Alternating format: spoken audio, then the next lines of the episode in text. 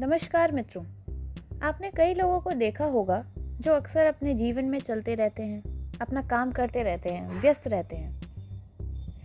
क्योंकि अस्त व्यस्त व्यक्ति स्वयं तो समयग्रस्त रहते ही हैं तथा दूसरों के लिए समस्या पैदा करते रहते हैं। वर्तमान की इस बीमारी से निपटने के लिए ज़रूरी है धैर्य का विकास हो और कार्य करने की शैली योजनाबद्ध ढंग से अपनाई जाए।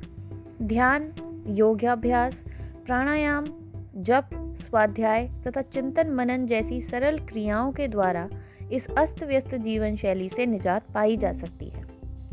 अति अस्त व्यस्तता व्यक्ति को चिड़चिड़ा और क्रोधी भी बना देती है। शांत चित्त और मधुर व्यवहार के द्वारा इस व्याधि से सहज ही छुटकारा पा सकते हैं। इसके लिए ज़रूरी है कि व्यक्ति का स्वयं पर अनुशासन हो। व्यक्ति अपने जीवन में प्रवृत्ति के साथ निवृत्ति की भी आदत डाल ले। हर समय काम ही काम नहीं, विराम भी ज़रूरी है।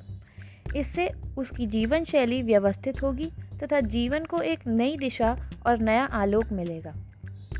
आज की दुनिया तेज गति की दीवानी भले ही हो, किंतु इसने लोगों का चैन छीन लिया है तथा अनेक रोगों को जन्म दिया है। उनमें से एक प्रमुख रोग है नर्वस ब्रेकडाउन, जिसके कारण व्यक्ति का मन संदेह भय और भ्रम की आशंका से घिर जाता है। जीवन में सबसे बड़ी ज़रूरत तो मन की उथल पुथल से पार पाने की है। हम जितना आराम और सुख चाहते हैं, आज के प्रचलित तरीकों से उतना ही मन अशांत होता है। तथा कथित प्रगति की दौड़ में शामिल इंसान की जीवन शैली का तो यही हाल है कि रात को 12 बजे तक जगना और सुबह 9 बजे तक सोना। फिर काम की आपाधापी में पड़ जाना और काम इतना कि खुद के लिए भी समय न मिलना।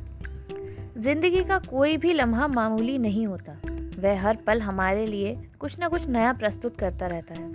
जीवन न कोरी प्रवृत्ति के आधार पर चल सकता है और ना ही कोरी निवृत्ति के आधार पर। स्वस्थ और संतुलित जीवन शैली के लिए ज़रूरी है कि दोनों के बीच संतुलन स्थापित हो, क्योंकि संतुलन ही प्रकृति का नियम है।